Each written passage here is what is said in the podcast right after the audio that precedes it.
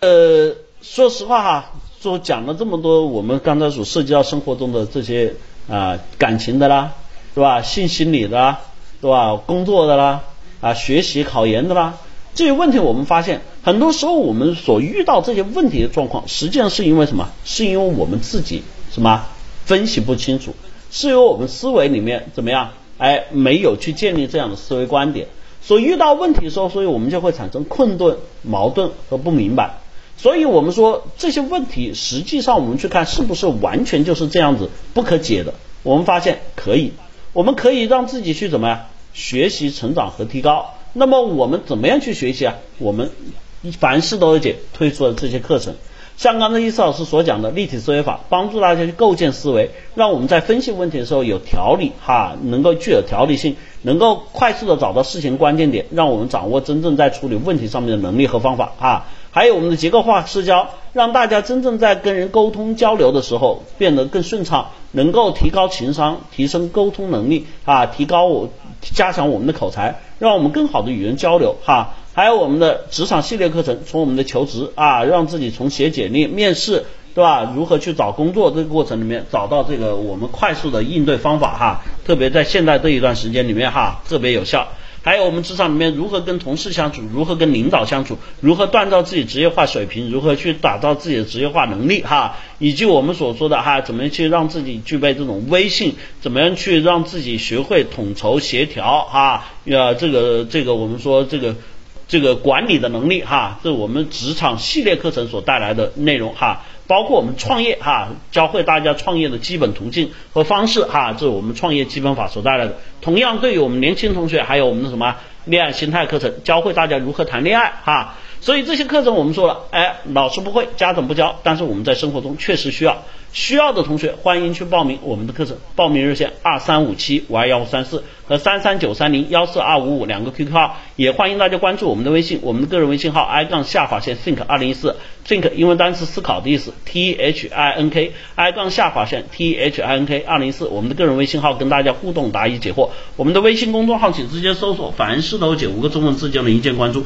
事事事情的事，什么事情都有解决途径，凡事都有解五个中文字一键关注，也欢迎大家关注我们的新浪。微博凡事都有解课程组哈，我们的公开课录音、干货文章分享、精选内容问答都会在我们的微信公众号和新浪微博上一一呈现。更多的欢迎大家加入我们的分销推广 QQ 群三幺九七二五四九九三幺九七二五四九九，帮助我们推广课程，让更多受益，也让自己在这里学习成长和提高。当然，我们不是光说不练，我们也会给到大家丰厚的现金回报，好吧？好了，接下来我们抓紧时间开始我们今天要讲的课程和内容。刚才伊嫂师在开课之前就讲了哈，为什么？为什么我们今天要去讲这个关于这个信仰的内容？因为这一段时间里面，我们说了哈，没有什么特别太好的消息啊。很多同学在跟我们的交流、跟我们沟通的过程中，都产生了一些我们说比较低迷的情绪，比较让人这个这个丧的这个一些这个状态哈。所以我说，我们想帮大家去振作一下。我们除了这个，就说教给大家的一些实际的方法之外，但是你要注意了，人。类的发展，除了我们身体的发展之外，我们更重要的是精神的发展啊。我们长身体、长个子哈，我们说句实话，从我出生开始，长到十八岁到成年，我们基本上就结束了自己生长的过程，对吧？那么剩下的过程在这里面，我们从出生一直到我们死去啊，注意啊，从出生一直到死去，人都在长什么？长脑子、长经验，让自己有更多的精神的追求，对吧？这也是本身人与动物最大的区别。那么我们说人类所具备的是智慧，但智慧它应用的层面不仅仅是我们说的，像刚才有同学说的逻辑啊、工业啊和技术啊，智慧所最主要体现的层面是什么？文明、文化，对吧？这是我们所说的精神的追求。所以今天我们去讲讲信仰，人为什么要信仰？信仰啊，一讲到这个问题，有同学说信仰，信仰是什么？对吧？信仰值几个钱啊？在现如今，我们说的哈，刚才伊思老师讲过了，谈个恋爱都奢侈的今天，谈信仰啊，有人说伊思老师你没事吧，对不对？是不是很多同学有这个想法？这他妈这玩意多少钱一斤啊？啊，这东西值钱吗？有用吗？啊，有价值有意义吗？你看有很多一谈信仰，有很多人说我我都懒得去听，对吧？我们有很多同学都不来听，为什么？因为觉得没意思嘛。但是我想告诉你们哈。于是老师明确的告诉你，今天这堂课我认为是非常有价值和意义的。为什么？首先我们讲信仰到底是什么？信仰在我们来说是一个什么？纯粹的精神追求。注意啊哈，伊斯老师刚才讲了，人类拥有文明，拥有智慧啊，拥有智慧区别于动物。那么拥有智慧之后，我们在应用层面，除了科技应用、技术应用哈，我们说的这些这些之外，更重要的体现是什么？在我们的这个什么文明上面，在我们的艺术上面，在我们的哲学上面，对不对？所以这是我们人类的精神追求。所以大家去看人类整个文明发展史，它不是简单的说是一个科技发展史，人类的整个文明发展史是一个什么精神的发展史，是一个什么艺术的发展史，是一个我们人类精神文明的发展史。所以在这里面，我们讲到信仰的时候，首先我们要理解它是一个纯粹的精神追求。而为什么说信仰之一提到它是就崇高呢？很简单，我们去看信仰的这种重量级比例来看的话，信仰是比梦想要更高一级的，对不对？啊，有人说我就没信仰哈，我说别急啊，你不但没信仰，你连梦想都没有，谈什么信仰？那么梦想比我们所谓的追求要更高一级，对吧？啊，有人有追求，但是不一定有梦想啊，追求生活的品质。但我不会追求怎么样啊，做一个有这个什么价值的人哈，对吧？那么除了追求之外，还有人有现实的目标啊。有些人说，你嫂子我这也不懂，那也不懂，对吧？对于我们这种低层次的人来说啊，读了个技校啊，上了个南翔，对吧？啊，然后到了富士康啊，这个就是我们的人生。对于我来说，目标就是这个月能不能啊加五个小时的班啊，就是这个月能不能每天多加两个小时的班啊，能够多拿。一百块钱的这个加班费，对吧，这个月下来能多收个三千块钱的加班费，这就是我的目标，对吧？然后我们说，除了这个之外，我们最低层的是欲望，欲望是什么？看我回去之后，我打开手机，抖音，对吧？哎，现在有一个还叫什么啊？现在抖音算啥？我现在发现很多同学现在有这个网上有一个做的很火的推广，什么淘秀，对吧？有很多男同学你懂的，对吧？上面的这个推广语是男同胞你懂的。啊，夜深了，你是不是很无聊，对吧？这里有很多好看的美眉等着哥哥来加，对不对？对我们说的欲望哈，是人的这个几个追求，最基础、最基础的就是欲望，然后是我们的目标，然后是我们说人的这种追求层次，再到了我们的梦想，最高是信仰阶层。那么讲梦想啊，讲信仰这个东西，有人觉得很奢侈啊，那为什么奢侈呢？因为首先我们去看这个信仰。它对我们来说是一个什么样的定义和概念？大家会觉得它奢侈的啊！而且为什么伊思老师讲的时候，大家觉得没意思？因为得不到的东西，你又觉得没意思，对不对？得不到的东西，你又觉得没意思啊！比如说我们经常讲啊，伊思老师跟大家讲，我们今天晚上讲一讲哈，呃，当你做了博士之后，哎，这个人生会有什么变化？我告诉你，基本没有人几个人来听课，你信不信？因为没意思嘛，反正我也不可能是博士。对不对？但是我也讲，如果有一百块钱，我今晚应该怎么去吃啊？就可以吃的很好。我告诉你会有一堆人来听，大家发现没有？因为这个东西我真有一百块钱，我能实现它，对不对？所以在这里面，我们说去讲信仰最重要的地方，为什么大家觉得没兴趣？因为它对于很多人来说怎么样？非常的奢侈，你得不到。信仰是什么？首先我们说的定义哈，第一个是有坚定的信念。有坚定的信念啊！注意了，这是第一个。第二个，美好的愿景，是吧？我有信念，信念是什么？我相信我一定可以，我相信我们一定会成功，我相信只要我们坚持，这叫信念。美好的景愿景是什么？我要铸造人类的和平，对吧？哎，我要去打造这个人类的发展，这有美好的愿景哈。第三个，有肩负的责任。啊！我要扛起这个责任，我要做什么？啊，这我们经常讲的。啊，你是什么？什么是信念啊？我是共产主义接班人，坚定的信念，美好的愿景，建设实现四个现代化，肩负的责任，时刻准备着。我这么讲，大家知道什么是信念了吧？因为每一个人都宣读过这一段誓词啊，因为我们都成为过少先队员，有没有？是不是坚定的信念？我们怎么样？我们是共产主义接班人，对吧？美好的愿景，对吧？我们要实现四个现代化，肩负的责任，时刻准备着。对吧？这就叫信仰。为什么大家觉得没兴趣呢？因为其实这些东西跟我们八竿子挨不着。坚定的信念，我们有什么坚定的信念？其实到现代人去看，绝大多数人是没有信念的。愿景，绝大多数人也没有愿景。你别说愿景了，我说我有个奋斗目标吧，绝大多数我要有钱，对吧？我要买房啊，我我要养小蜜，有没有？我要当老板，对吧？肩负的责任是什么？啊，我们肩负的责任是什么？啊，有钱花，拼命花，使劲花，对不对？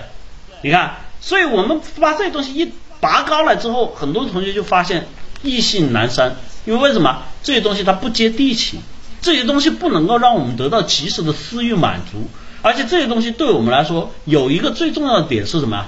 让我们觉得很虚无，让我们觉得离自己很远。但是事实真的是这样的吗？我们来看一看信仰的价值。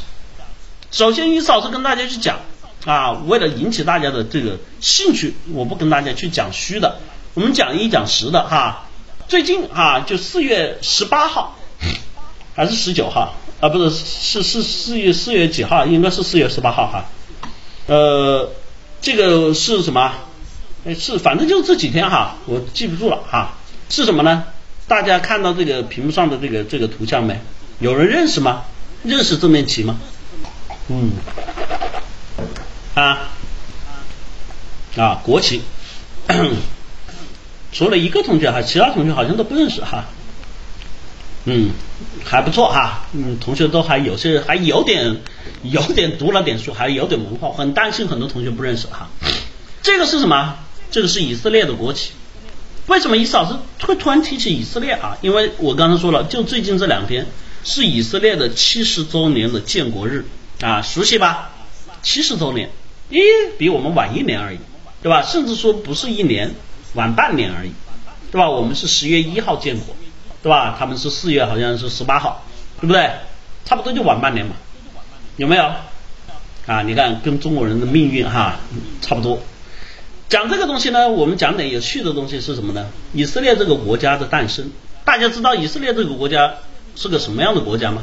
啊，我们想哈，跟大家讲哈，我们从小的时候我们就开始估计哈，不管你在哪个年龄段，现在现场的同学，不管你在哪个年龄段，反正我这句话是所有人都能套用的，就我们从小开始就在听一个什么，听一个关于中东地区的故事，什么？巴以加沙和谈呐，对吧？什么这个叙利亚战争呐，对吧？啊，什么这个巴勒斯坦和这个以色列的这个这个这个战争和斗争呢？啊，什么绿色和平组织啦，啊，巴以解放组织啦，是不是这些词很多同学听得耳熟能详，对吧？但凡只要你在小时候成长过来，这些词都始终在我们国家。就不管是国家还是报纸，涉及到国际形势、国际啊时政要闻的里面的核心内容，对吧？讲的是什么？中东地区的持续，我们说七十年，持续将近七十年，就持续将近一个世纪的这个纷争和斗争，而且这个趋势还在持续下去，真的会有达到百年的这个状态。那么这个东西对我们来说是一个什么概念呢？概念很简单哈。当你在中东地区里面读懂了以色列，哈，我们就读懂了整个中东地区格局、战争困扰和纠纷的由来。就我们说，在中东地区各个国家之间的爱恨情仇，哈，以及包括读懂了中东地区，就读懂了现代国际形势里面美国，对吧？西方国家美英法啊这些德这些我们说北约联盟在这里面干的事情。以及我们在这个里面就可能去衍生去读懂整个世界史哈，就我们说欧洲史哈，这个我们说的哎什么哎，包括北非史啊，我们说的以及包括中国的历史在这里面，其实这是几个很大的我们说读历史能够读的几个很大的地方，能够对我们引起思考和共鸣的地方。那么说以色列为什么说这个国家哈建立七十周年是一个特殊的国家？你们要知道，以色列很多人知道它是一个什么犹太建国。啊，犹太人在历史上是一个特别特别多灾多难的民族啊，在二次中战争啊，第二次世界大战，我们说了啊，希特勒对犹太人的种族灭绝，对不对？造成了那么多人的流离失所哈，所以在这个二战之后，我们说为什么七十周年？你看这时间就是二战结束后啊啊，这个没有几年的时间，在这个什么以美国为首的集团帮助下，以色列在中东地区啊，就我们在中东地区划出这么块地方，以色列以犹太建国。但是注意了，以色列这个地方为什么会出现那么多的争端呢？你比如说你建国就好好的啊，大家就彼此相安无事了吧？你都建国了嘛？但是你要知道，这个地方我们又得不得不讲人类的宗教史啊。现在全世界最大的、最为核心的三个宗教，知道哪三个宗教吗？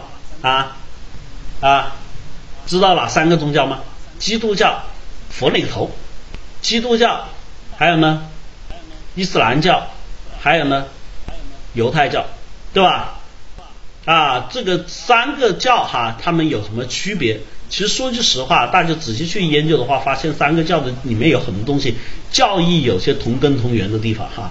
这也是整个西方文明发展史的一个基本基础。所以，以色列这个地方是三个教宗教的发源地啊。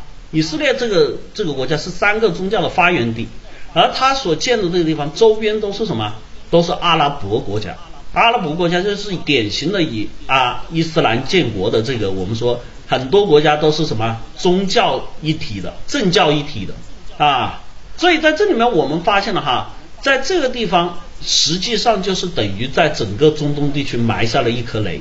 那么在这里面大家发现没有，所涉及到的内容、所涉及到的困惑、所涉及到所有的恩怨情仇，其实都归结于什么啊？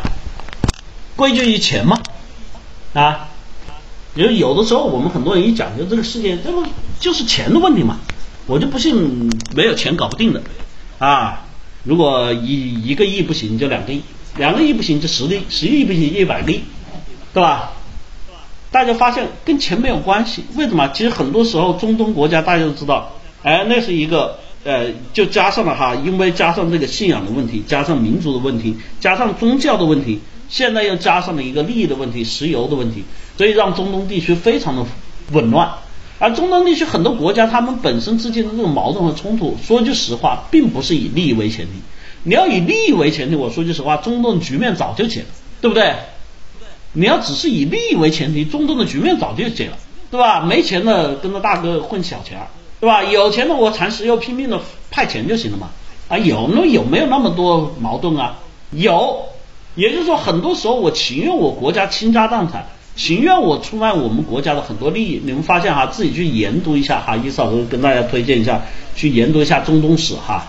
这个这个研东中东的史就从以色列开始哈，从四次中东战争开始，这个特别有意思。你们会看到人类价值信仰在这里面最极具冲突和碰撞的一个结果，所以这就叫信仰的价值。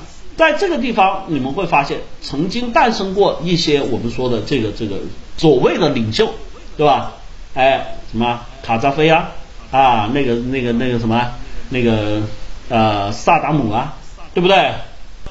啊，你会发现这个地方他们特别讲究这种我们所谓的宗教啊人和神的信仰，而在这个信仰上面的价值呢，我们可以看到，因为有这种信仰的价值。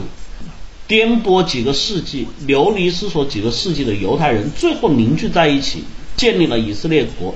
而且以色列国这个东西最让大家感觉到惊奇的地方，它以它是那么晚建国，然后以那么少的人口数。你要知道，在四次中东战争里面，到现在为止，大家去看一看啊，搜索一下一九五零年以色列的国土面积和地图形状，再来搜索一下到今天以色列的国土面积和大致形状，大家会发现，对吧？很惊讶。他直接是拿着周边几个阿拉伯国家兄弟，直接是吊打和捶打啊！他居然可以同时在南北线两线开始作战，跟叙利亚打，跟这个伊拉克打，然后同时还可以跟啊伊伊伊朗跟这个这个这个沙特打啊！他可以在来回牵扯之间抢夺戈兰高地啊，很多很有名的军事典型的军事战争案例都在这里面产生啊！然后在这里面，我们说巴勒斯坦、巴基斯坦呃巴勒斯坦的这个民族解放组织在这里面闹出的一些问题，对吧？所以你们会发现，其实这个地方所聚集的所有刚才意思所老师所说的恩怨情仇，对吧？都是怎么样？都是因为信仰所带来的。这我们所说的第一个信仰的价值。对于我们到底有没有价值？当我们今天很多年轻人觉得信仰毫无价值、毫无意义的时候，我们去拿出一个持续了整整七十年、动荡了一个世纪之久的中东地区来讲一讲信仰对于人的价值啊，这个很重要哈。所以对大家也不理解，也很难理解为什么现在我们说的，哎，这个在在在欧洲国家很多这个伊斯兰教的这个对这个欧洲国家的这个侵蚀会这么严重，因为大家也不明白，我们经常在电视里面看到所误导传输的这个道义，就是啊，现在伊斯兰教就是什么我们称之为律律，就是讲的是这个什么，就是这个恐怖啊跟恐怖主义诞生的这个过程。实际上我们讲的啊，我们要去理解的，就是我们对于。以色列对于伊斯兰、对于中东地区的不了解和不理解，其实就相当于现在国外的人对我们自己的不了解和不理解。你要知道，我们有多不了解以色列人，有多不了解这个伊斯兰人啊，伊斯兰教的人，有多不了解整个中东地区的文化，就有相当于有多少人不了解我们中国一样。这样子大家能理解为什么我们现在这次疫情过程中，很多这个欧美国家、西方国家对中国人这种热情友好不理解的过程，理解了吧？理解了吧？这就是因为民族文化信仰不同所带来的隔代差距。好了，至于我们说从大的层面，从国家层面，我们看到啊，讲了一个跟我们没关系的啊，因为正好凑上这个时间啊，伊老师也觉得这个信仰也是一个经典的哈，很有名的一个。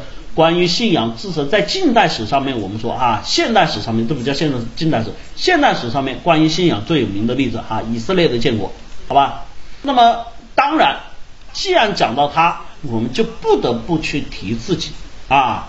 既然讲到他们，我们就不得不去提自己，提另外一个哎非常让我们振奋和骄傲的事情，就我们自己的历史啊，我们也是建国到今年还没有，刚刚七十多年。今年七十一年还没来哈，庚 嗯庚子年今年就爆发了这个这个大的我们叫疫情哈。那么什么是信仰力量？我们看完以色列建国，讲了一个犹太民族，同样的我们也得去讲一个古老的民族啊，叫中华民族。这个民族我们说在我们国家历史，我们建国之后我们经常听到的哈，我们推翻了三座大山啊，帝国主义、封建主义、资本主义，对吧？啊，我们推翻了三座大山。那么有很多同学，我们说句实话，之所以到现在好研读中国现代史，就是我们能够去理解信仰力量的一个根本。我们经常一直就是很多史学家、历史学家就是一直谈论，为什么在那么极端贫困的情况下，在我们说的没有相应强力装备的情况下，甚至不被国际舆论和国际上的这个巨头所支持的情况下，我们共产党可以在一片不看好的情况下，可以逆袭。怎么样击败国民党，组建新中国的成立？大家知道这里面最重要的核心是什么？我们没有，首先这一点大家不论你现在就我们说各种吹什么吹，我们讲什么理论讲什么都不要讲，我们就讲一个现实，这一个是所有人都不能否定的现实，就是我们的装备差啊，我们的基础弱，我们的资源少，我们没钱，对不对？我们什么都没有，我们就是一穷二白，我们就不是跟国外比，跟国民党比。对不对？为什么最后我们能够夺取我们所谓的国家大权，能够去夺取整个全中国的胜利呢？这个东西我们说再讲其他的都有点言之过过了，对吧？核心的点我们想说哈，共产党之所以能够赢得全中国的解放胜利，很核心很核心的不是别的，就是信仰的价值，就我们说的信仰的力量啊。这个里面不是我们说去讲这种。歌宗颂祖啊，去讲这个大的话呀，因为我们看到就是一个现实呀，对不对？我们看到电影里面播放百万雄师渡长江，但是你知道百万雄师渡长江之前，国民党的百万雄师是个什么概念？多少的枪，多少的炮，头顶上的飞机，地上的坦克，对不对？为什么他们会一触即溃？为什么他们在这种强烈的形势下面？啊，在日本投降之后，美国通过他们的飞机把蒋介石在各个地方的兵运到重要的城市里面来，然后再通过他们的飞机把什么装备、装甲、枪支、弹药输送到蒋介石的手上，装备他们的几个集团军、几个集团师，对吧？从什么杜聿明的这个这个什么这个这个这个这个集团军到李宗明、李宗仁，对吧？各个军长师长都武装到了牙齿，那他们为什么还会输？这就我们经常一直在反思，一直在讲。我们说小时候我们听这些东西听的太多了，所以我们很多年轻人对这个产生了反感，觉得讲这东西都是些放屁。但是我想说，你能给我找出一个你认为其他的理由，或者你认为他其他的方式，或者你认为其他的根本吗？啊，听风看海，红军很有钱的，是吧？这就属于啊，属于这个典型的没知识、没文化哈，脑子有病的这个心理的想法。原谅我对你的这个鄙夷和这个不是哈，就真的你是真的没文化啊，真的没有这个，就你脑子里面产生这种概念，我请问你在哪里看来的啊？请问你在哪里看来的？听风看海，那名字就像听风就是雨哈。腾讯很有钱的，你们知道这种造谣啊这些东西有多厉害的？就这种人对吧？所以在这个地方，我们看到的一个核心根本是什么？是我们在这种完全不利的情况下，真的为什么说中国革命的胜利在这个历史上面，在整个全球都引起了震动哈？因为本身这个事情，从我们说的各种各样的理论上面去谈论的话，都觉得存在的一种我们叫逆袭和不太可能的事情，对吧？它确实是一个奇迹，但这个奇迹它所诞生的原因，就我们经常讲的信仰。信仰的价值，信仰的力量，为什么为什么去讲这个问题呢？因为我们现在看哈，原先这个东西呢，因为那个时代宣传制度的空东西哈，让我们产生了很多的这个宣传一些，就我们说宣传手法和宣传方式的东西。第一个是脱离时代了，第二个因为我们时代战争战争时代过得很久远，很多人对这个东西无感。我们很多现代人只追求我们说感官刺激的享受，所以对这段历史不了解。也情有可原，但是最重要的是在这个宣传方面，我们很多时候没有去，只是说树立了典型，没有去宣传这个根本的让人信服的这个内涵。实际上，我们说信仰的价值为什么新中国成立？我们自己看看这中间所涌现出来的这些人和事迹，对吧？就我们说的革命烈士啊，我们看到的江姐啊，这以前小时候读的江姐啦，对吧？啊，什么各种这这个这个什么这个我们说的这个什么啊？革命的这种战斗英雄啊，对不对？我们去听这些东西的时候，其实大家有没有想这些事情呢？有同学说是美化、是硬化，但是我想跟你们哈说一句良心的话，其实如果说你有信仰，你会发现你就能够特别理解这些人的这些行为。现代我们以现代传播学和现代这个宣传方式去看的话，原来对于他们这些英雄的宣传。真的说句实话，还是比较质朴和比较低调的，没有任何的过度的包装。因为为什么？因为那个时代人都讲究的是淳朴是自然。现在我们要去包装一个人，你看，对吧？你想想，你以前的革命烈士做的那些事情多伟大！你现在去看什么这个幺零幺的这个小姐姐，对吧？哎，我不能讲啊，幺零幺已经选出来了，他会被打哈。就各种选秀节目出来的这个小姐姐、小哥哥，哎呀，他们那么努力，他们那么辛苦。加油加油加油！你们不能说他们，他们很有才华的，是 有的时候，你嫂子我啊，对吧？我的下巴，对吧？我的这个脑子都不够使的哈，对吧？这些选秀节目啊，你看我们坤哥徐坤哥，对吧？坤坤好可爱，坤坤要加油！完了，我不能得罪这些人哈，对不对？他们那么努力，他们那么认真，他们那么付出，对吧？你你对比他们的包装，你再看看对以前对于这些革命先辈的包装，真的我说句实话，以前真的是比较含蓄的哈。不要觉得我们现在听多了都觉得烦，但是你跟这些现在来比，你觉得是不是真的还不是很过度的包装吧？没有过度的去宣传这些革命英雄嘛？没有讲他们有多辛苦、多努力、多苦难嘛？对吧？所以这就我们看到的哈，这是事实。那么这些东西我们回过来想想。我们当时不理解是因为什么？因为我们不在这种没有代入感。为什么我们对革命先辈现在尊敬度不够？没有代入感，最主要是很多人我说了是没有信仰，信仰的缺失。就像很简单，当我跟你去讲啊，这个，对吧？哎，我要如何认真努力的工作才能获得好的收入水平？这个东西说句实话，你跟那个就我们刚才所说的一些这个最最基层的人去讲努力工作。说句实话，他们是没有代入感，他们一定就会觉得我我下了班我都没有工作，老子们下了班我就在玩，我要去吃宵夜，我要去网吧上网，对吧？我要去唱 K，对不对？哎，我要去哎，我要去看直播，我要看去看小姐姐，对吧？啊，那那个今天那个直播那个妞不错，对吧？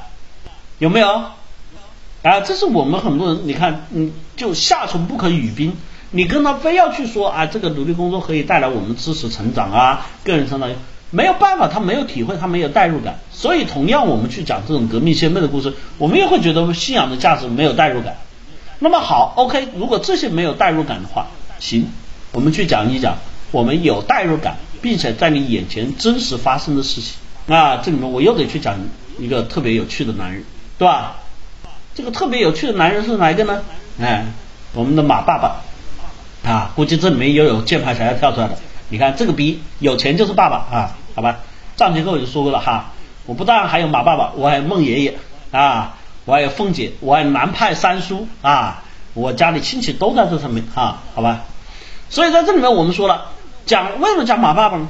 其实我们去讲马爸的那个神奇和神话的时候啊，我们往往都在去讲啊，他如何能说会道，他如何口若悬河。是吧？讲马云的这个情商，讲马云的各种口才。但是我想问一个最简单的道理哈，大家都知道啊，于老师讲过很多次了，在阿里巴巴这个这个成长的过程中，在最初刚开始的时候，有一个非常重量级人，是决定阿里巴巴生存和发展一个关键性人物的加入，是谁啊？初期的时候，于老师讲过，阿里巴巴里面一个影子的这个灵魂人物啊，蔡崇信，对不对？蔡崇信的背景是什么？是美国华尔街啊精英，对不对？这么一个人舍弃百万年薪，一个月收五百块钱加入阿里巴巴，你们告诉我为什么？对吧？而且他是一个台湾人，也不是共产党人，哈哈。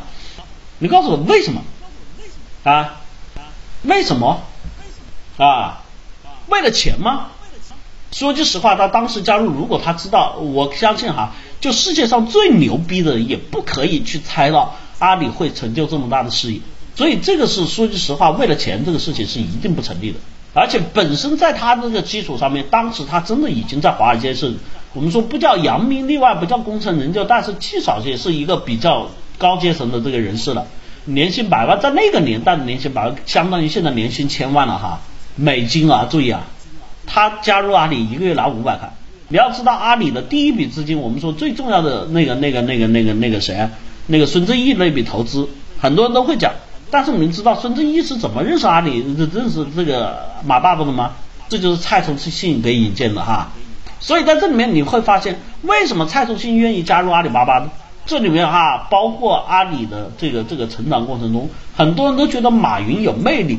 我想最重要的，他他的魅力来源什么？不是来源他的长相，也不是来源他的口才。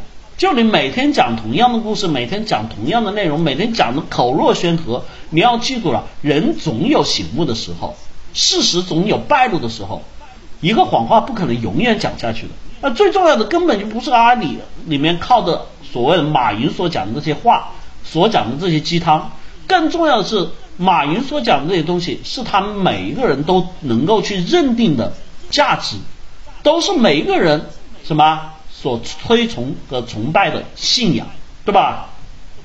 有很多人拿马九九六来骂马云，我们不要去讲九九六骂骂马云的话，我们只讲阿里成长过程，为什么它能够成长起来？我相信这就是我们所说的信仰的价值啊，能够看到现实的案例啊。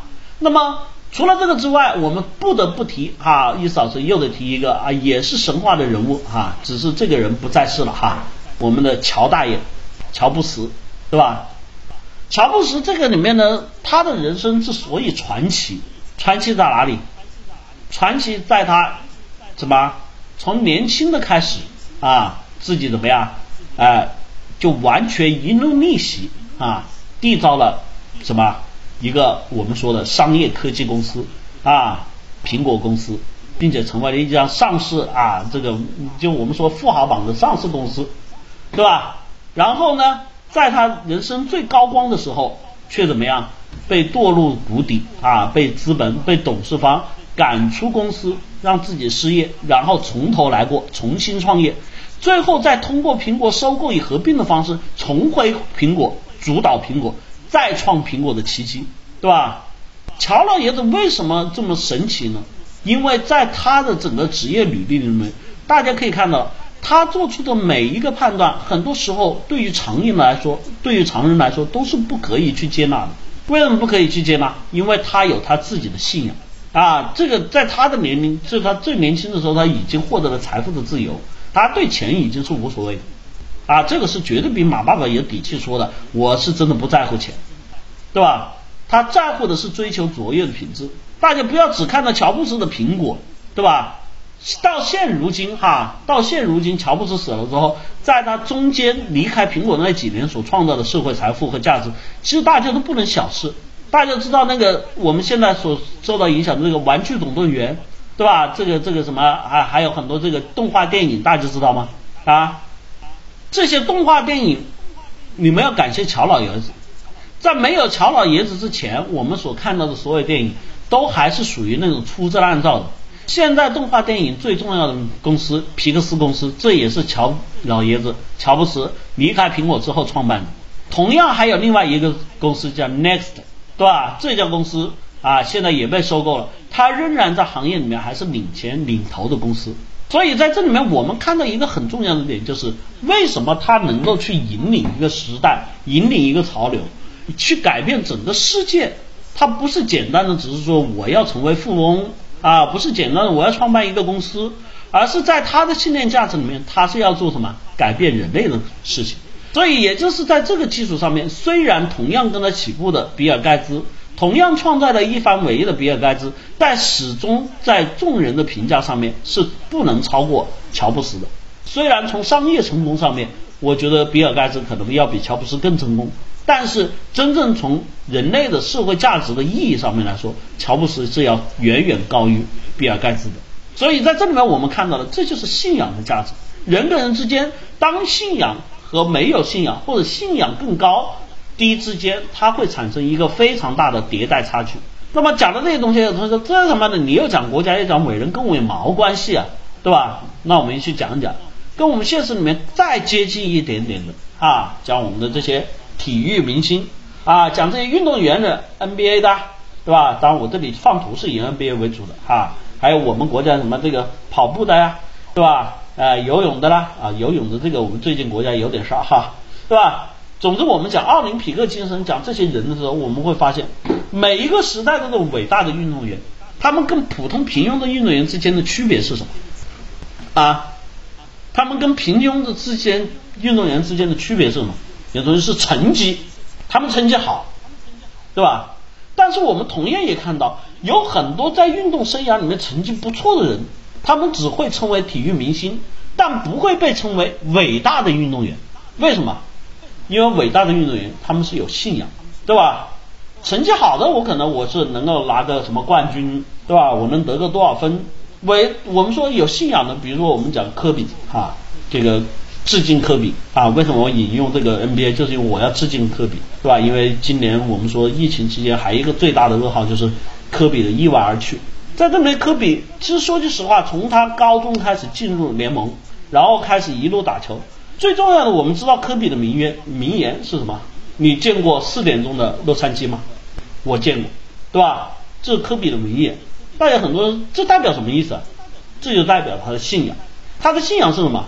我可以，你可以说我不优秀，你可以说我不够出色，但我绝不允许你说我不够努力。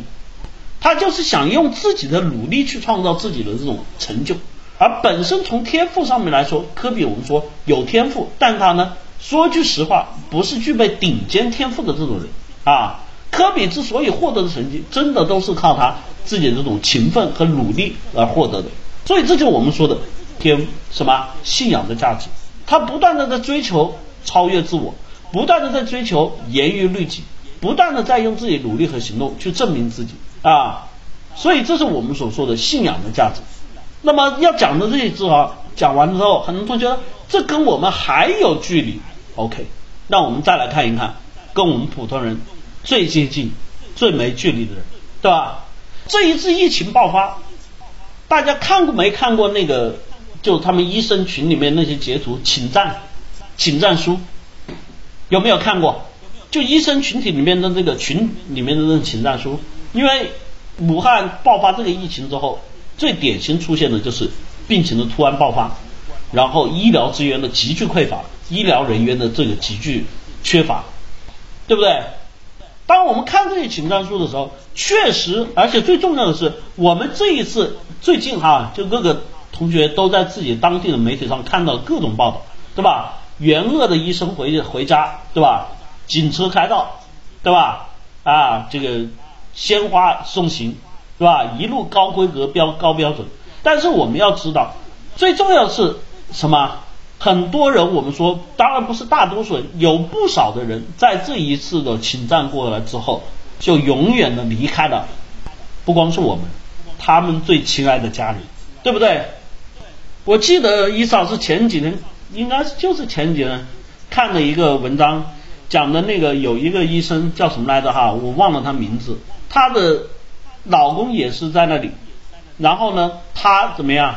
就因为这一次侵占过去，然后就离开了。而她的小孩还刚刚刚刚一岁多一点。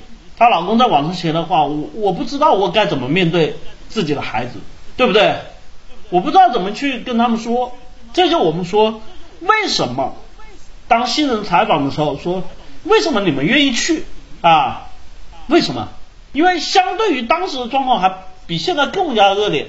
你要想想，只是为了钱，只是为了一份工作，我有必要去冒这么大的险吗？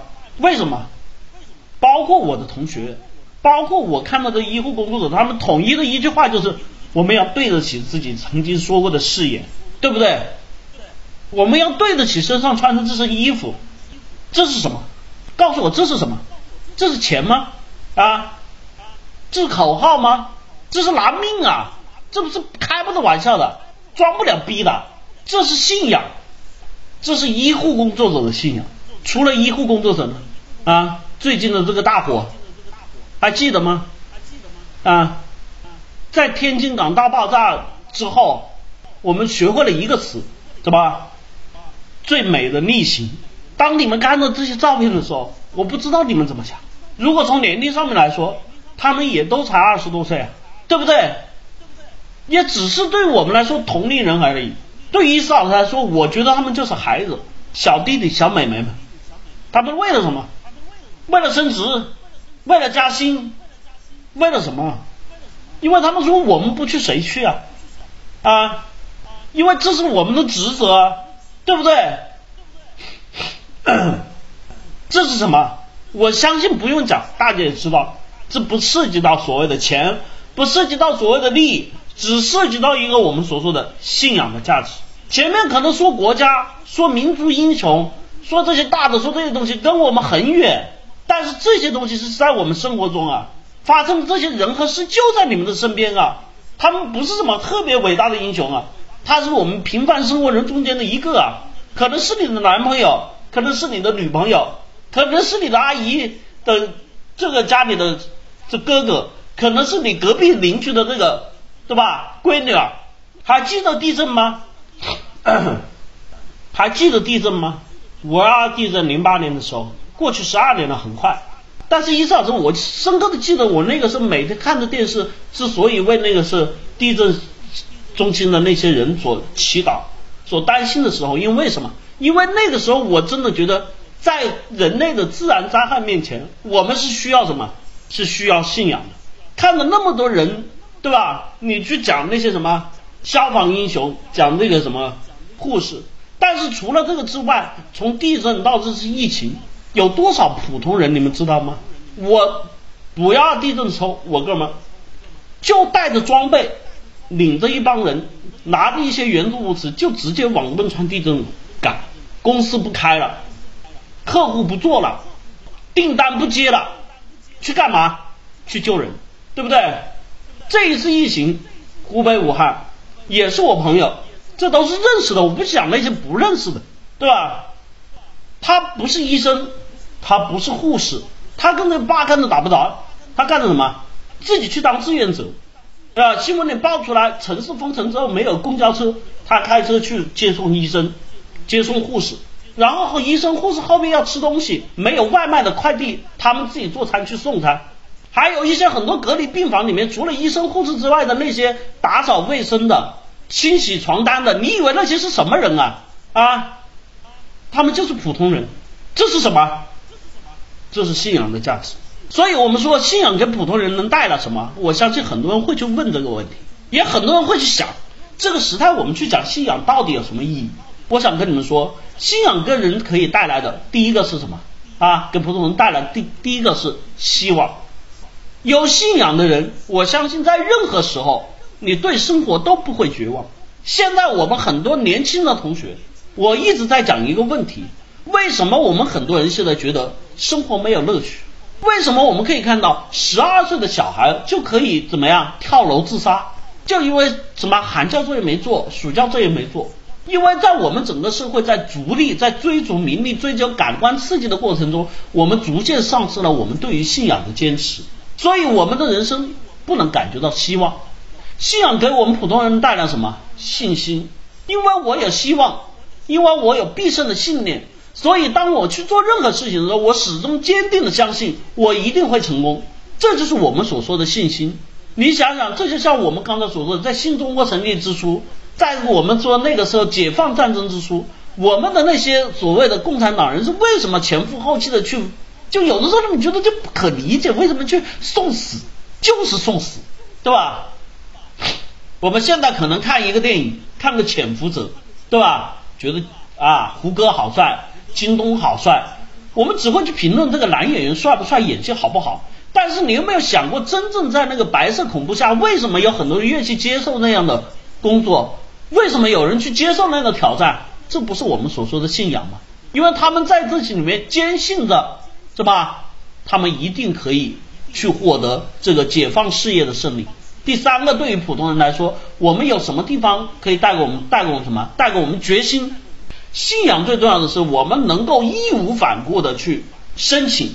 疫情来了，我写请战书，没有人要求你去，我写请战书，我是铁了心、绝了心，我要去。为什么要去啊？因为我要对得起我曾经立过的誓言，因为我要对得起我身上穿的这身衣服。谁不怕疼啊？谁不怕死啊？消防员往火堆里面闯的时候，难道他真的身上不疼吗？这是我们说信仰的力量。信仰对于我们普通人能带来什么？勇气。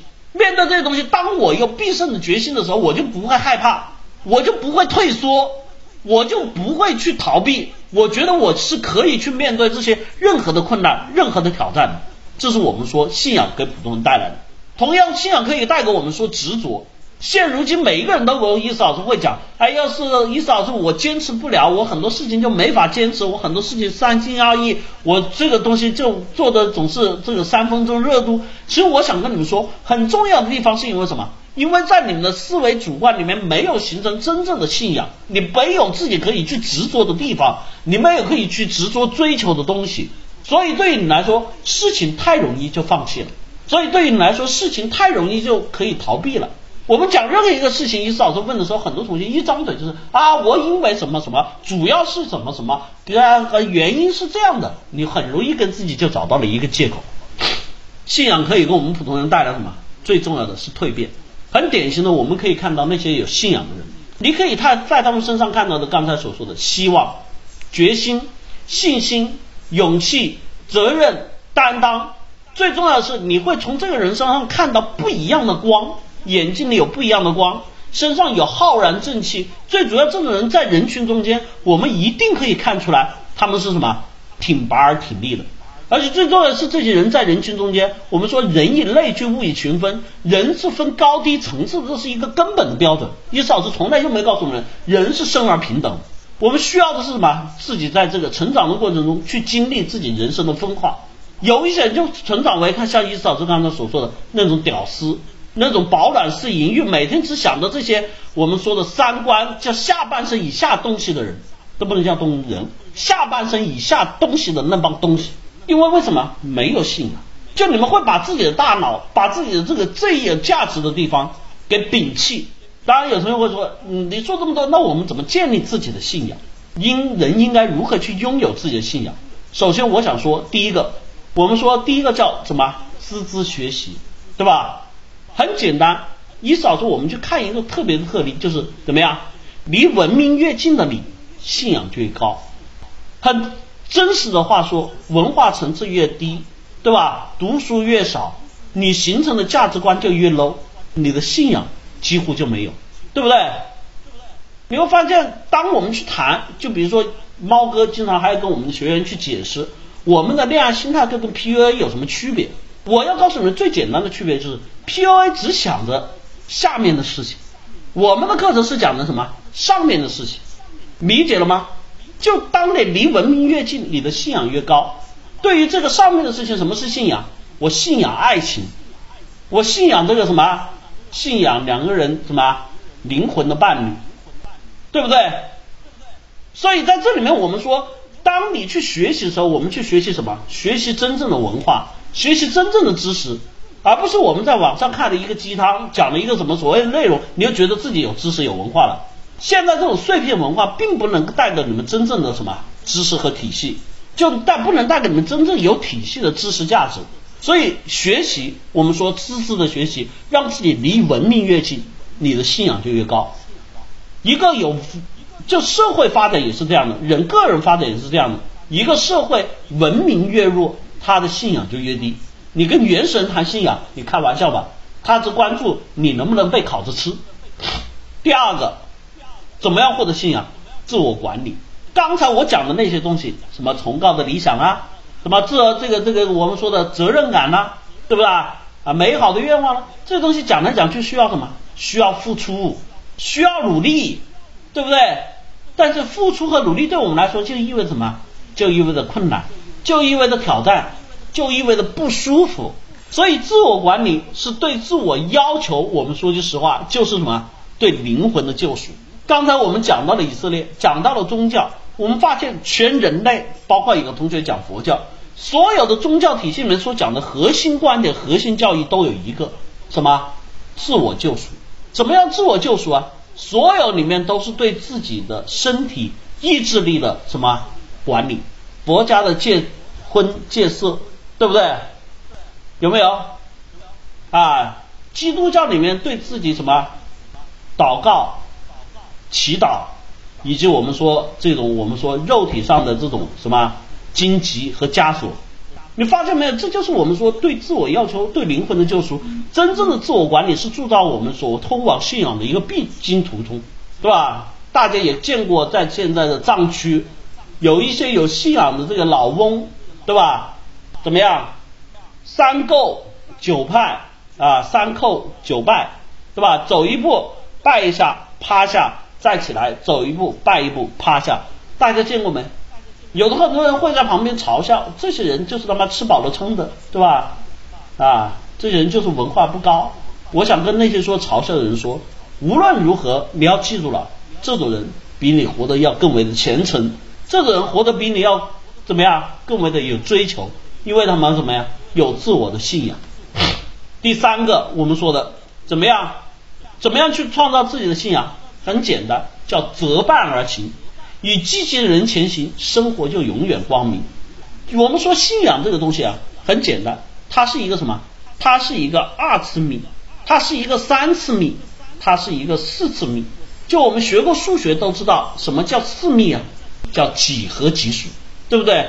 当我增加一个有益的良伴的时候，那我就是二次幂；当我有三个人同行的时候，都是积极向上的人，我就是三次幂。这是我们对于生活巨大放大的一个过程。所以所谓的信仰，最重要的是什么？我们要有一帮积极向上的人。而你们看看，我们很多同学结交朋友、结交伴侣、结交同身边人的这个过程，都是什么？都是以利益为前提的，都是以价值为前提的。我们考虑的是要不要 A A 制。我们要考虑的是，今天我请了他吃饭，他占了我便宜。我们考虑的是，在生活里面我怎样能够让人家哎这个对我尊重、称头服地。我们没有去考虑我们在灵魂上的契合，我们没有去考虑他这种人品向上的东西。我们就会发现，我们始终生活在一个什么互相竞争、互相计较。爱勾心斗角的阴暗社会里面，所以为什么有很多人活得不痛快？因为你本身作为人群来说，你就活在一个什么低档阴暗的人群里面。你告诉我，你怎么可能有信仰？然后我们说的第四个，脚踏实地，对吧？什么叫脚踏实地？很简单，我们要发力气的时候，请问你跳起来的时候，你有多大力气？真正要使力的时候，我们要怎么样？脚要踩得紧紧的，每个脚都要能落地，这就叫脚踏实地。越是扎根实处，越能获得强大的支撑。而我们说的真正去获得信仰，很重要的，光说不练没有用，我们要真正的去让自己在实际的生活中。在真正的生活的这种经历中，让自己怎么样去感悟、去经历、去做一些具体的实事。而我们现在很多年轻人，天天都是意淫，天天都是想着发大财、做美梦，你却不去实际的经历这些事情。我想告诉你，你怎么可能有信仰？有信仰的人永远是行动派。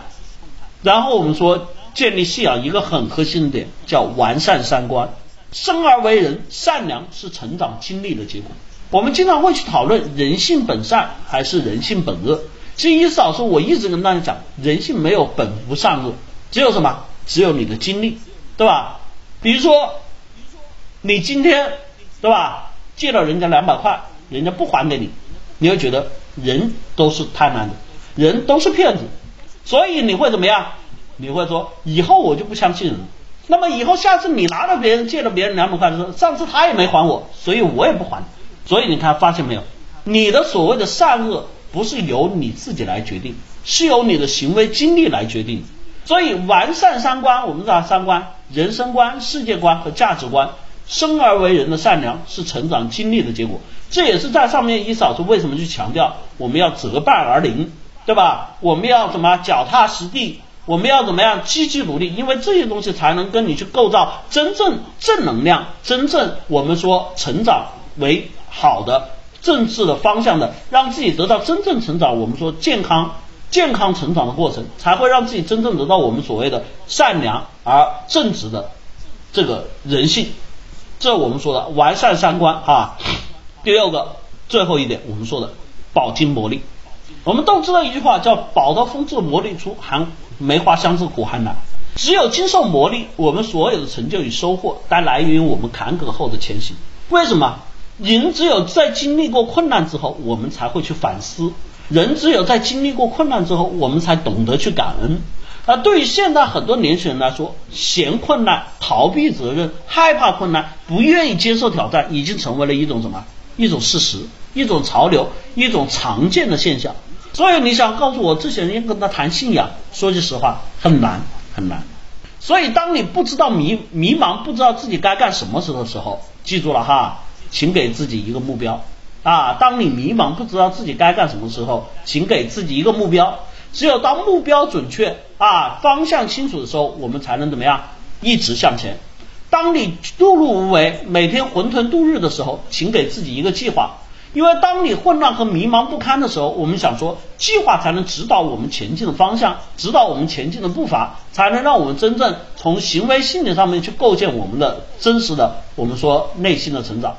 当你在这里面犹豫、拖延、踌躇不前的时候，请从最基础的开始，不要老是意淫，保持不要老是想一些我们说有的没的，我们从一些最基础的层面，从我们眼前最能开始的事情做起。有的同学说不知道从哪里做起，我说，比如说从你生活的作息开始，比如说跟你跟人际交往中跟人打招呼开始，比如说你在里面工作上面把今天的事情做好做完啊开始。这是我们说最基础的。当你经历挫折、绝望、难受而不敢向前的时候，记住了，怎么样？人是群居动物，我们需要什么？心灵的力量。找到有人给你激励，你找到给你激励和鼓励的人，就一定会是你前进路上的什么伴侣，就一定会是我们所说的那个二的什么，就是那个二次方、三次方、四次方的那个幂。这些人才是我们想要去结交和成长的过程，而这些人在哪里？就在我们凡事都会解。我们这里面每一个学员的同学、学习的同学，也正是这个群体在让我们的这种什么向心力、核心力，以及我们说的正能量在不断的喷发，让我们在这里面每一个学习的同学在都在这里面沐浴在成长和快乐的环境中。所以这是我们想说的。更重要的，我想说，信仰的价值在于我们成就不平凡。在于每个人成长的过程，信仰的价值是我们每个人要去追寻而去找到的内容。我也想到这一段时间我们所经历的这个事情，让我们有阴霾，让我们觉得不舒服，让我们觉得很以难以接受。我想告诉你，只要你建立了自己的信仰，在生活中所有的困难都会迎难而解。这里是凡事都有解，欢迎去报名我们的课程。从我们的课程开始，去建立我们真正的思维能力。像我们立体思维法教你如何思考、解决思维的问题，让你能力得到提升，我们就可以建立信仰过程中的能力增长。我们结构化社交教你礼仪教养、沟通和情商、为人处事，在信仰建设过程中，能够帮助你更好的建立与同伴相吸啊，建立我们说择伴而灵的过程。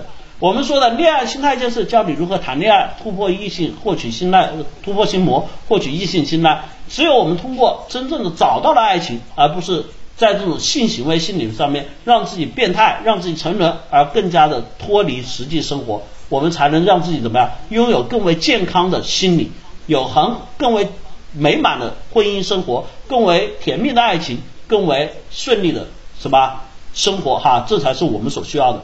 当然，我们职场课程教你如何应对工作，提升工作能力和关系。我们只有工作好了，生活好了，我们的前途才会光明。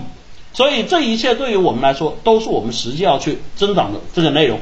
所以，相信我们，信仰从我们实际开始，信仰从我们学习开始，信仰从我们的成长开始。这里是凡事都解，我是易思，我们的课程欢迎大家去报名，报名热线。二三五七五二幺五三四和三三九三零幺四二五五两个 QQ 号，也欢迎大家关注我们的微信，我们的个人微信号 i 杠下划线 think 二零一四 think 英文单词思考的意思 t h i n k i 杠下划线 t h i n k 二零一四我们的个人微信号跟大家答疑互动解惑，我们的微信公众号请直接搜索凡事都有五个中文字一键关注，事是事情的事，什么事情都有解决途径，凡事都有解五个中文字一键关注，也欢迎大家关注我们的新浪微博哈，凡事都有解课程组哈。我们公开各录音、干货文章分享、精选内容问答都会在我们的新浪微博和微信公众号上一一呈现。更多的欢迎大家加入我们分销推广 QQ 群三幺九七二五四九九三幺九七二五四九九，帮助我们推广课程，让更多的受益，也让自己在这里学习成长和提高。当然，我们不是光说不练，也会给到大家丰厚的现金回报。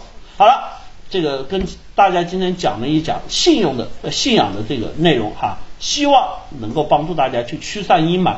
也希望在这里面每一个同学都积极成长，找到自己的信仰。我相信有信仰的同学，你的人生一定是光明的，一定是不一样的。